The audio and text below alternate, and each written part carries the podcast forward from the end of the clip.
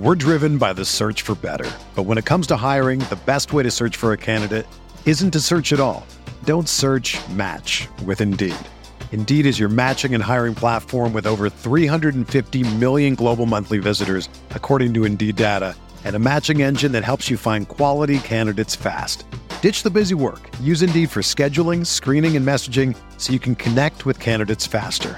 Leveraging over 140 million qualifications and preferences every day, Indeed's matching engine is constantly learning from your preferences, so the more you use Indeed, the better it gets.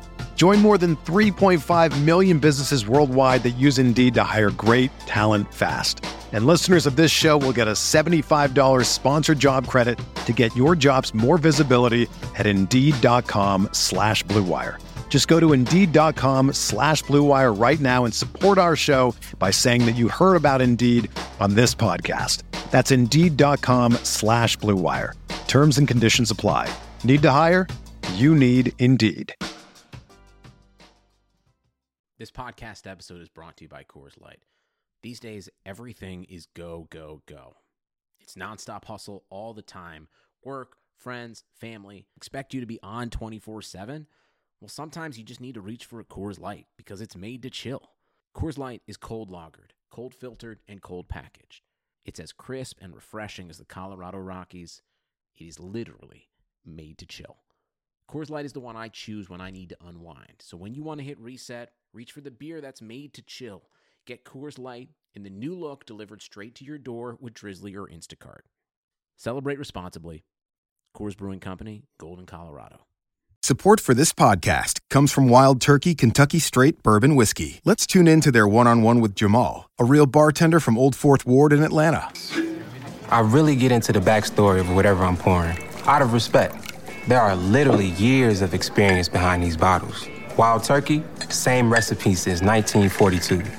If you want a true classic, this is what you want to order. Wild Turkey. Wild Turkey Distilling Company, Lawrenceburg, Kentucky. Copyright 2020, Campari American, New York, New York. Never compromise, drink responsibly.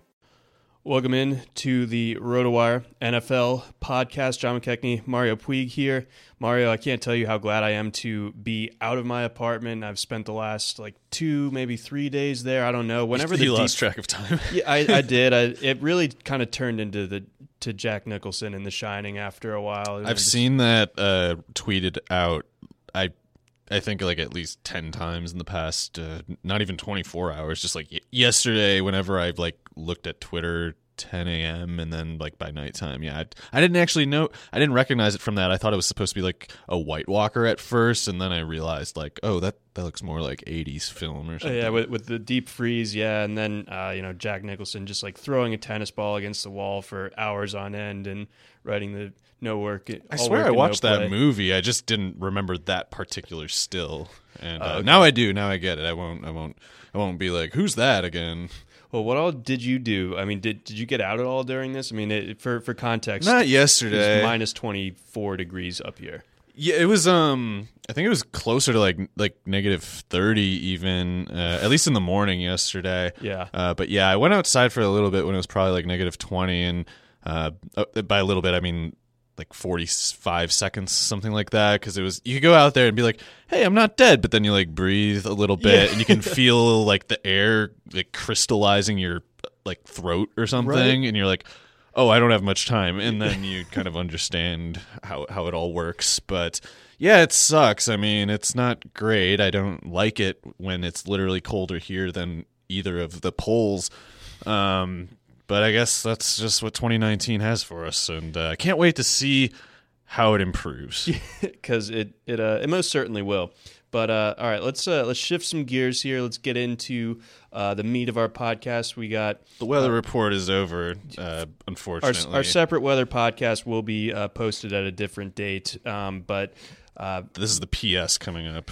it, precisely, precisely. So obviously the Super Bowl is this weekend, but what I think everyone in our listenership has heard and talked enough about that so far, so nothing we, we're going to add there. Sick but so uh, some news and notes, just really one main item uh, from from Thursday afternoon at least. It looked like uh, Kellen Moore uh, got the promotion from the Dallas Cowboys, moving up to the offensive coordinator position. That's a position that uh, had been open uh, for a little bit now since the Cowboys bowed out of the playoffs.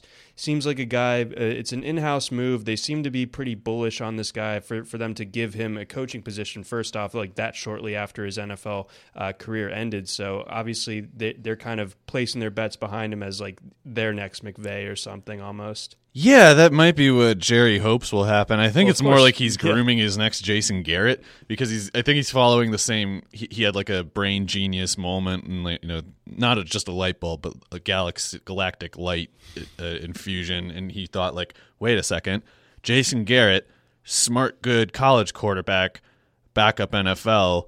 For my for my Dallas Cowboys. right? Yeah, and then Kellen Moore, he's like, wow, Boise State, I don't know where that is. I hope it's a good school. Kellen seems smart enough. And he, too, is a bad NFL quarterback. And it's, it, I think he thought kind of like, if I get a guy young enough and, and kind of like get him, uh, beholden to me basically and, and like give him enough treats so that he's sincerely grateful for like the you know the opportunity that's in front of him but it's like doing a deal with satan or something because Right. jerry's not going to let you have the job for real and i don't think moore gets that job offered to him and maybe he didn't understand what the winks and you know the the, the slight hints and uh, uh, meant when jerry was explaining the job to him. But it's not going to be his job to run the offense. Jerry jones will give him parameters or jason garrett parameters and then garrett will tell him what he's allowed to do. And because kellen moore's like uh 30 or whatever he probably was like yeah sure sounds good. I uh, i wouldn't be able to be a quarterback coach on any other team. I'll gladly be your offensive coordinator even if it's a ceremonial title. Yeah, yeah, yeah. That's kind of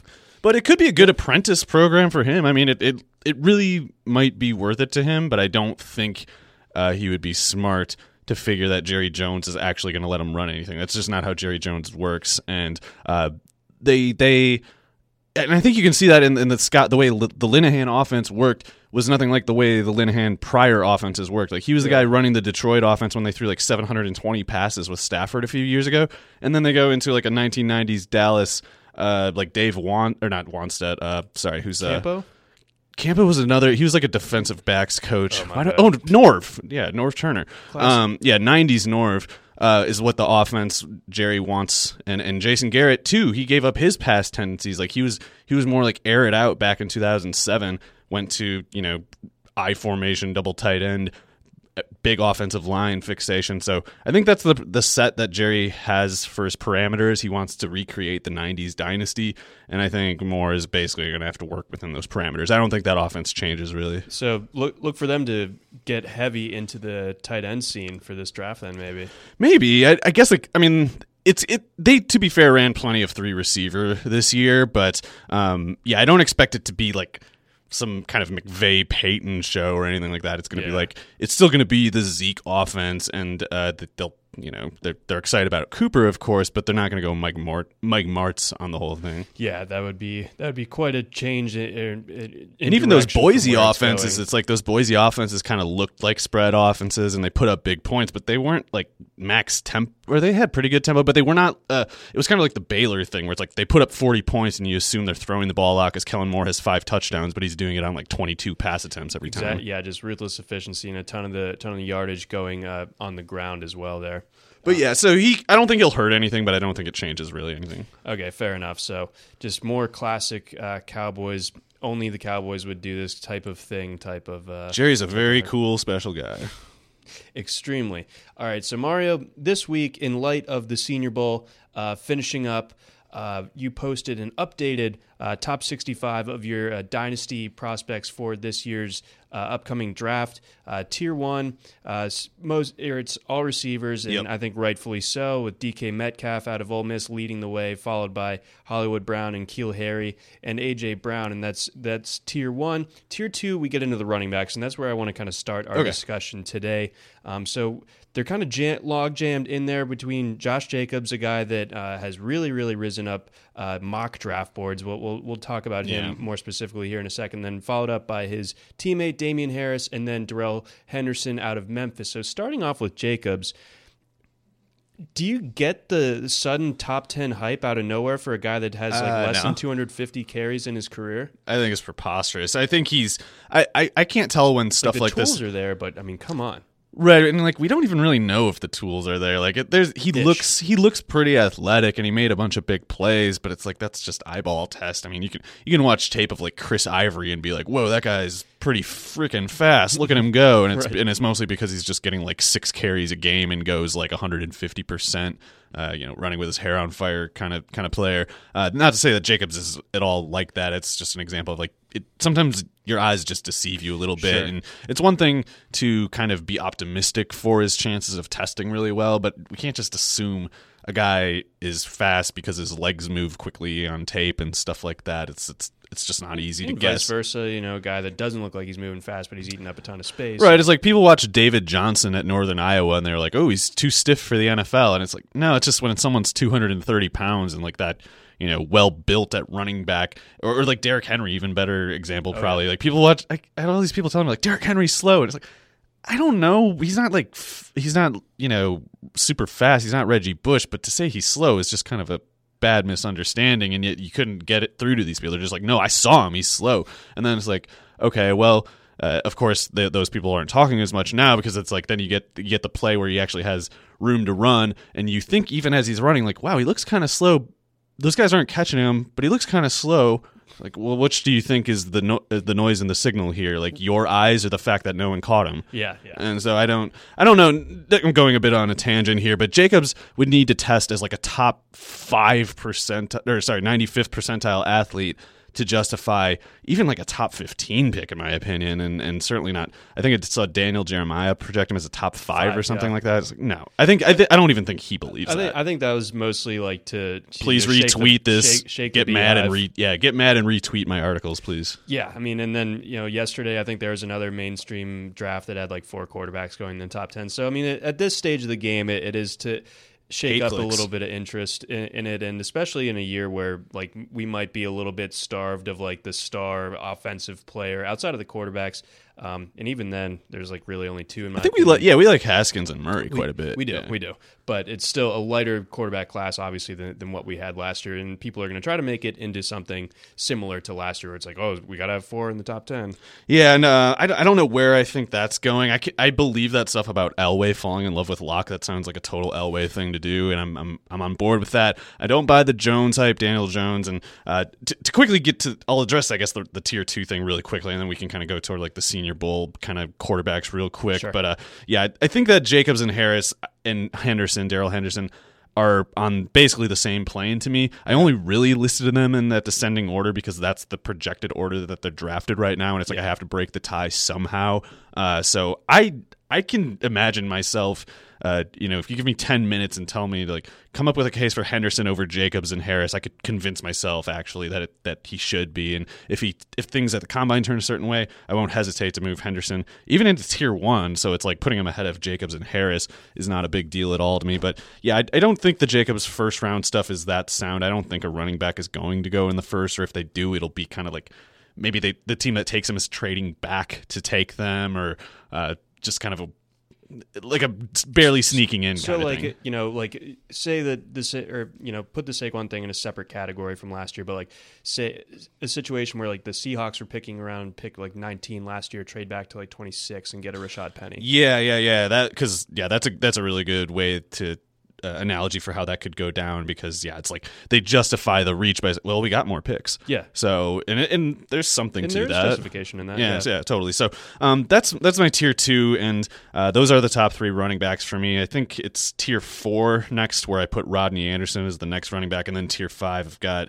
uh, Holyfield and Singletary, and then that's where the real drop off happens for Yeah. me. And I always have to mention it's like pretty much everybody else thinks David Montgomery belongs in that tier two, or and certainly you know among the top five running backs, and I just don't see it. And I'm, I got to point out a lot of those same people like Benny Snell a lot, and I'm a little bit unsure of how good Montgomery might be, but I have no doubt that Snell is just not an NFL starter. No. so I that's kind of I would I would look into that uh, if that correlation is is occurring with anyone, and, and kind of. I, I would kind of doubt their judgment on it. And it's it's kind of like the Montgomery thing. Also, it's the 82nd in scoring, I think, and then like 94th in yards per game was the Iowa State offense. So it's like, how do we have people In the ranking Dave? 12. What's that? in the Big 12 of all Right, places. yeah, and it, it's out of 130 teams, so it's like below average in the yardage sense. And I know they weren't a max tempo offense at Iowa State, but we got people listing David Montgomery as 1.01, and then like Hakeem Butler at 1.05 and stuff like that. It's like, how do you reconcile two players being supposedly that good and then the offense being that mediocre? They, I don't understand I mean, they're they're they turned to this pivot where they just argue that uh, you and I were offensive were the line, offensive, offensive line, offensive That's all line. I say. Yeah, yeah. Uh, I mean, I could, I could be wrong. It's, it's. I've been wrong about a lot of things. I don't think I'm wrong about this, though. I think both of those guys are mid rounds. Uh, I think it's late rounds for Montgomery and like fourth, fifth for for Butler. But anyway, that's that's kind of how I see things shaking up. And and guys that I'm higher on than other people are probably, I guess Kyler Murray. I got him at eight in the tier two category. And it's one of those things. I don't think he even needs to be a good NFL quarterback to be really can- useful in fantasy. run, yeah. And but I do think he'll be a good NFL quarterback. So I'm I'm pretty optimistic for him. I think uh, the teams are desperate enough in the top ten, and particularly the Giants and Jaguars. I think would have a really difficult time justifying passing on him. Uh, I think H- Haskins and him are going to those two teams, or, unless someone trades ahead of them. I can see I can see John Elway passing on Murray for Drew Lock, and I think in fact he would. But I, I'm I have the faith that uh, if the Jags or the Giants don't take Murray, and then I think it's because one of them traded back and are getting him at like 12 or 15 or something like that. Uh, but love his projection. Emanuel Hall is the only receiver I have in tier two, and he's a guy who skipped the Senior Bowl for an injury reason. He was invited though, so uh, he's he's a guy I think people are overlooking. I, I'm really fixating on the Mike Wallace comparison. It, their narratives around them remind me of each other so much.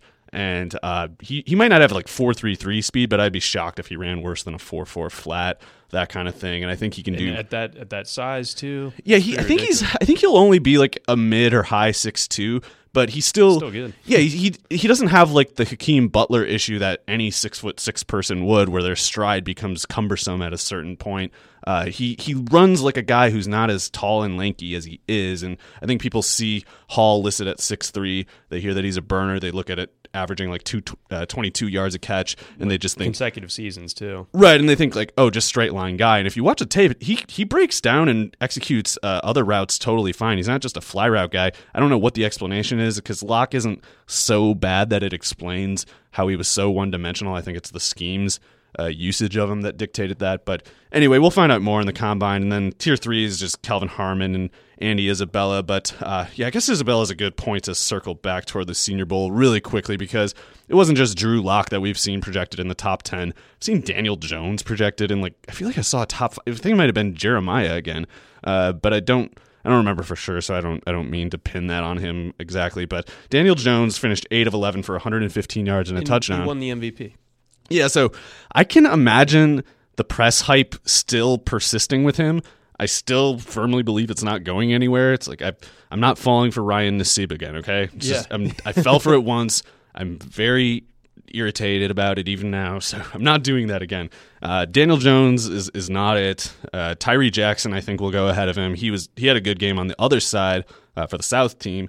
Uh, he had that long pass to Gar- uh, Gary Gary, Jennings. Jennings. I'm always so afraid of saying Greg, and I, I don't know which. It's like I convince myself. It's like no, it's the other one this time. Uh, so Gary uh, Jennings had that long catch that was pretty nice, and he had a touchdown and another long catch. I think that, or, I think or that, sorry, that was all in the catch. same drive too. Actually, So yeah, uh, Tyree showed the, the like the Ryan Mallett arm, and we'll see how teams assess that windup that you mentioned is concerning. And uh, I, was, I thought at least like his stand, like his his presence in the pocket and his, his kind of just field vision and accuracy were pretty good. But yeah, even Mallett had his his really big numbers at Arkansas, and it, it didn't. Really I fell for him. I fell for Ryan. I fell for it too. I think I I can imagine Mallett having been a, a conventionally useful quarterback in like the 80s or 90s though i think uh, yeah because a guy like testaverde wouldn't make it today either you Probably know not. so yeah it's, i think it's tyree is at risk of being kind of like a throwback quarterback not suited to the to the modern game but we'll see i i, I would I, I would much rather draft him than daniel jones who i feel like is just kind of like some backup. I don't know. Yeah, yeah. Jones, Jones, and and uh, with Jones, you and I, I think are, are pretty much in lockstep. Where Jones just really, I don't really get it. Like Him I- and Clayton see where he Thorson are the same like- thing He pretty looks much. like an NFL quarterback, but he doesn't really play like one. I just don't really understand it there. But uh, going back to your tier three, and, and namely Andy Isabella, this time last week we were talking about Isabella, may, not like tanking his stock or anything with, No. with Senior Bowl practices, but not looking as good as maybe some people were expecting. I think a lot of people w- were circling him as like their, their sleeper of the week, uh, you know, small school guy uh, that comes in and dominates the Senior Bowl practice. It didn't really happen that way, but once we got, you know, we got the pads on in the game, he looked awesome again. Yeah, seven catches for 74 yards and a touchdown. Also had a 14 yard carry, and he showed you, you know, the speed is real, and I think you can rationalize being very optimistic for him, even if he's raw right now, because it's like that that really matters when you have that kind of speed and quickness to cover up for your deficiencies, because you're not always going to play perfect. It's nice to have that speed and quickness. Uh, setting your floor pretty high Yeah. and there's every reason to think he can improve i mean it's not like he's been the slot guy for Massachusetts the past four years, and he just never got better as a route runner. It's like he was their outside number one guy, and he should be fine in that capacity in the NFL. That the whole slot question was just like it'll be easier to get you to the ball there, so it would be nice if you were good at it. And just because he's raw now doesn't mean he won't improve. And like you said, uh, when the game got real. He found ways to make it happen, and that's what he did all through college. So if he runs a four three five or something like that, I, I had I had put him back in more like the third to fourth range after hearing those practice reports. But if he runs a four three five, I I really at this point, I think I'm comfortable with him in the top forty in that case. Yeah, I think I think mid to late round two it would be. Yeah, second round I think is where he goes right now. So he he was he was probably the real MVP of that game, and I think everyone is is back on if they if they were dissuaded at all Yeah. by the concerning practice reports, and I'm included. I uh, I didn't mean to overreact to it, but it was nice to see uh, him just outplay everybody like that. It, w- it wasn't like one of those you know all star games where it's just like Isaiah Pete had a big game kind of thing on a couple long runs. Like seven catches means like they are they know about him going in and they just can't really cover him. So if he if he's raw right now, then that's okay because if he can improve, he could be really good in that case. And he's in tier three, which uh, was just Kelvin Harmon is the other guy. He's an underclassman, totally different kind of receiver, uh, just an outside guy. But yeah, that's let's, that's uh, that's how my top, top twelve is basically looking. It's like Harmon, Isabella, those running backs, Murray, Hall. So, what is it about Harmon that, that you like? I know he's a, he's kind of a a lanky. He kind of reminded me a little bit of like a poor man's AJ Green in terms of like his, his like kind of acrobatic body control along the sidelines and in the end zone. But like I don't really remember seeing him like run away from people. So I don't know what he's going to be able to do as far as his like his speed testing goes. Well, his production is pretty convincing. I think if you have concerns with him, it might be about whether he's kind of limited to the outside. Like, because we know he's good on the outside. The the acrobatic ability you mentioned is there. The speed, even if it's not like stand out exactly, it should be good enough. And I think it's probably safely above average. Like, I'd be surprised. I'd be like pretty disappointed. four fives or something. If he ran worse than like a four five three, that would be pretty disappointing to me. Not that I expect him to run like a four four flat, but it could happen. Weirder he's not things. that kind of player, I don't think either. Yeah, it's, it's just like some guys just are are they time faster than they look on the field. Like some guys don't run as fast on a field as they do in track because there's Ryan the Finley thinking. probably couldn't couldn't throw it more than 20, 25 yards. Yeah, it's uh, he was he was a very effective downfield receiver on a per target basis, both in catch rate and per target yardage. And yeah, I don't think that highly of Finley. So uh, as an underclassman, especially, I think Harmon's pretty uh, promising, but not there's nothing obvious in his profile that would have him in the first round. But if he if he runs like a four four flat.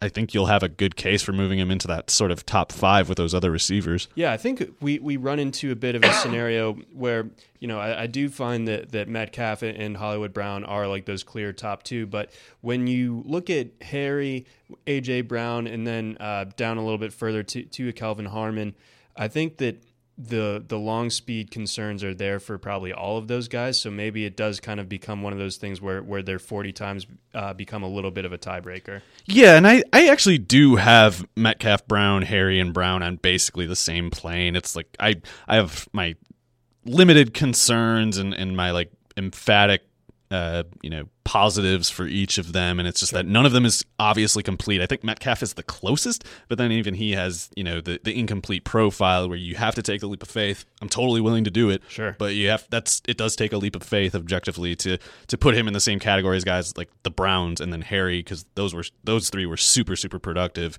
and uh, like utterly dominant. But yeah, Harry's Harry's just a I think kind of projects as Keenan Allen or something like that if he has his good case scenario because he just doesn't look that fast. I had Uh, Michael Thomas for him coming. that's totally good too. Yeah, I mean he's he's the kind of guy who's big and has or he he would be big by like slot standards at least, and I think he plays well in the slot because um, I, I don't know how to speak on the route running specifically, but the ball skills are crazy, Yeah, and it's the kind nuts. of yeah for Harry he he that Keenan Allen kind of did that same stuff too, where you watch him and it's like well he's not that fast, and it, in Allen's case he is a very very good route runner, and he's it's like his basketball background. He almost does like point guard stuff, like he, no look route running kind of stuff, just like head fakes that throw people off, and then he's Yeah. he's got like the short space, just like spatial intelligence to just kind of be able to remember without thinking about it. Like this guy's here, this guy's here, his hands closing in like this. I have this much room to catch it. I have to turn this way, and like people like us would need like 15 minutes to sort it out. But he he just goes on the field and it's instinctive to him. And I think Harry shows some of that, Okay. and certainly the ball skills. It's like when the ball's in the air, he gets it. Yep. It just doesn't happen any other way. So he's pretty interesting for that reason. And even though none of them project as like a wide receiver one, you know, prototype like Mike Evans or whatever, I still think all of them could be basically like all pro types if the testing turns out a certain way and that's what we're waiting on basically but um, yeah speaking of that i guess tier four is where i have rodney anderson and Cole hardman and preston williams who by the way won't be at the combine because i, I probably have to lower him actually in light of that I, I, I thought for some reason he was kicked out of tennessee for some other thing, but it turns out it was kind of like a domestic violence thing. Nothing like Joe Mixon, uh, but a similar class of asset now because he's super talented guy. Uh, but the the character thing is a serious concern because he was accused of, I guess, like pushing a girlfriend who was trying to like leave the apartment that he was at or something like that. So it's it's a concern. And I probably got to put him in tier five or six now behind Deebo, who Deebo Samuel, who had a big game or a big week of practice anyway at the Senior Bowl. I think the Senior Bowl like official commentary feed uh, called him the best receiver over Penny Hart, over Isabella. Uh, don't think it did anything in the game, and I don't think I have him as I have him ahead of Penny Hart, but not anywhere near Isabella because Deebo's going to be like 24 at the end of his rookie season, Okay. and he doesn't look fast. So I think I think he's a crafty guy, and crafty guys are useful. But uh, Isabella can burn. Uh, Parris Campbell can burn. Got him ahead too. So that's kind of why I have Deebo back there, despite all the hype he's gotten. But uh, tier four, I guess, is like a boomer bust area for me, where we have the incomplete guys like Rodney Anderson for injuries, Mecole Hardman for just kind of weird circumstances. But I love both of their upsides, and if if they test a certain way. I, th- I think it makes sense to put them in the first round just for the upside chasing in a flat class. Yeah, no, I, I think uh, yeah. When it comes to Hardman, I mean, I'm a guy that, that's been uh, really sold on him. I'd say since about midway through his sophomore year, so that his Yeah. first year playing receiver. That Tony Brown touchdown against Alabama, it was just like, oh, that's fast. Yeah, yeah, Brown that- ran a four three five at the combine, and he dusted him. doesn't him? Yeah. So I, I feel like people are at least underestimating Hardman's athleticism because you, you read these things, people are like sixth, seventh round. Like, what are you talking about? He's, gonna a, he's, he's number one rated athlete in his class. Like they Yeah. just didn't know where to put him yet. So like I'd put him ahead of- Smart. Just put him at cornerback to start. there's a really good analogy to make or comparison to make I think with uh, Malcolm Mitchell and I think I would I would take Hardman over Mitchell and that's that's I liked Mitchell as a prospect and the knee factored into it. But even if there weren't the knees it's like I just think Hardman looks a lot like Percy Harvin or something Yeah. like that. And uh, because he's like ferocious when he has the ball or when, at all when he doesn't have the ball too. He's he's 110% motor with a guy who might run below a 435 so he- I'm willing to buy that He tracks he tracks the ball pretty Oh, yeah. naturally. Like when Fromm would get it out to him deep, like you know, for a guy that again is still scratching the surface of his potential and- and mastery of the wide receiver position, he looks like a natural out there. Yeah, totally. And uh, he mostly played in the slot, and maybe he's going to be a bit uh, raw with his route running, but it's like at least he got some of those reps that Isabella did not, and uh, hopefully that can get him uh, on the field a little sooner than people are assuming. But I like Hardman to be a top 75 pick, and I I don't want to rule out the top 40 even because if he murders the combine. Teams are going to look at him and be like, teams are going to look at him and be like, oh right, that's that kid that I was excited about, you know, four years ago, and looks pretty good here too. And and and uh, I don't think the Georgia coaches or anything are going to have anything but positive things to say about him. So yeah, I love Hardman's upside, even though he's a bit overlooked. And Anderson and Anderson at running back, Preston Williams at receiver are kind of similar things too, because Williams was a five star guy at Tennessee. Looks a lot like I don't want to say this as a comparison to Randy Moss in the way that people will tend to take it anytime you say something like this, but he looks like Randy Moss when he's running. It, he just runs like the wind, and he's six foot four. Uh, was pretty productive, uh, certainly in volume. wasn't super efficient, but uh, I mean, I think Preston Williams at his pro day or whatever is probably going to run below a four four, and it, he's probably going to just look amazing in drills. Yep. So, big wide range of outcomes.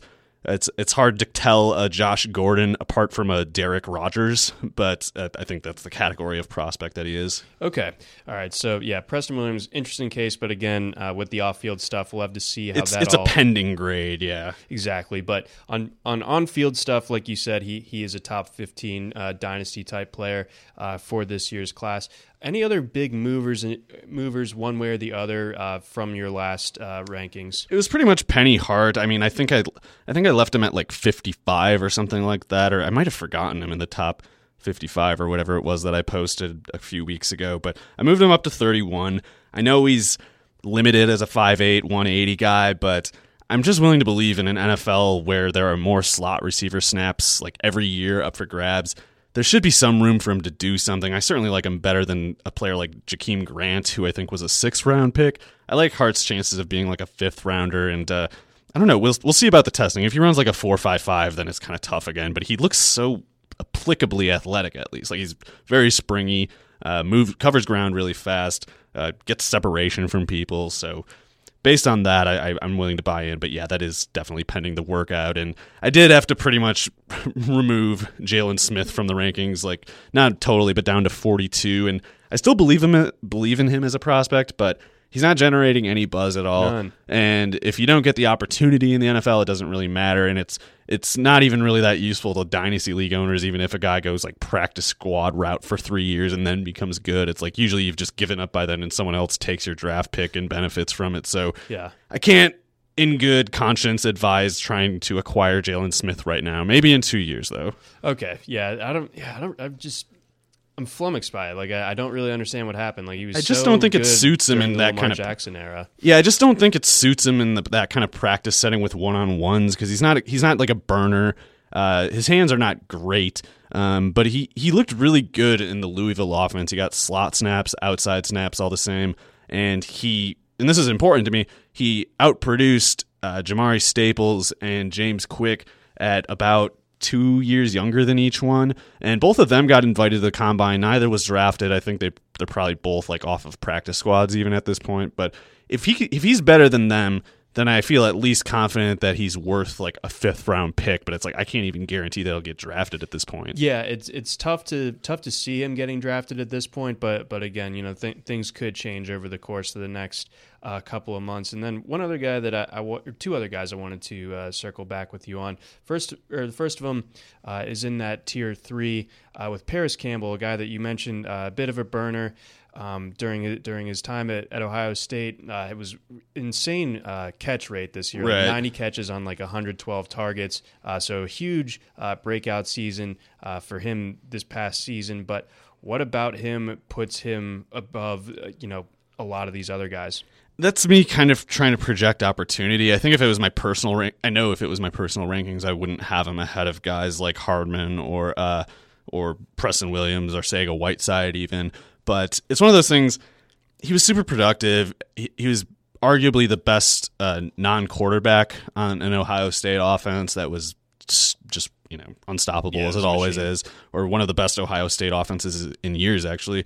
Um, so he has that going for him, and he's probably going to run a four-three-five or something like that. Okay. And that doesn't assure that doesn't guarantee anything, but tr- traditionally those kinds of profiles go in like the mid second or mid third at worst, and uh, if he has that going for him, he might get the opportunity. Even guys that I don't like as prospects, I'm willing to acknowledge there's there's some objective percentage chance where they still are good anyway. So it's like if you have the opportunity accounted for, you can justify taking a guy you don't like as much just in case you're wrong. Um, but yeah, you don't want to be wrong about both the playing time and the prospect. And even if you're right about the prospect, if you're wrong about the playing time, it might not matter at all. Exactly. So yeah, there's there's that, and uh, I'm I'm personally a bit skeptical of him because he mostly played in the slot kind of had simple drag routes all Yes. the time where you just catch it and be fast and no one could do anything about it with how spread open the, the offense was. So maybe that translates, maybe it doesn't, but I don't think he's like a Curtis Samuel prospect. No, no, he, he- but they did play like similar roles there, so like I, I- I think that's a good like reference point to use there. Yeah, and Samuel, Samuel was a little faster and a better route runner for sure, in my opinion. And Samuel like still like kind of had to come into his own because I think he came to Ohio State as a running back. Yeah, he did, and um, he he did this a much younger. I got to say, Curtis Samuel did. Uh, Campbell, along with Terry McLaurin, they were both redshirt seniors, and I couldn't find dates of birth for either one, but usually that's like 22 at the very best, and more often 23, 24. So if you're fast and, and you're very productive, that's great. But if it took you getting 23 years old before you really broke out, sometimes that's a bad indicator of the skill projection. for sure, and that that I guess was the case for both of them. And then I, I guess the one thing you could say uh, for it not being entirely their fault that they didn't put up huge production was the the Ohio State passing game extremely limited. Uh, the last two Crowded two- field, yeah. 16 and 17 with with uh, with JT Barrett, Dwayne Haskins changed a lot of things that there. Yeah, yeah, totally. And and also there's always a ton of talent at Ohio State. So they both McLaurin, who by the way had great reviews at practice all week also and should also test very well. Uh, him and Campbell have plenty going for them despite like my age concerns with them. But uh yeah, for whatever it's worth, that top 65, there's no paywall on this one. We're we're mostly going no paywall on the dynasty rookie stuff mm-hmm. because I mean, this isn't a big secret, but the rest of the site is where, uh, you know, where it's really worth paying for. But we- we're hoping to hook some new people in because the dynasty stuff does show up in the,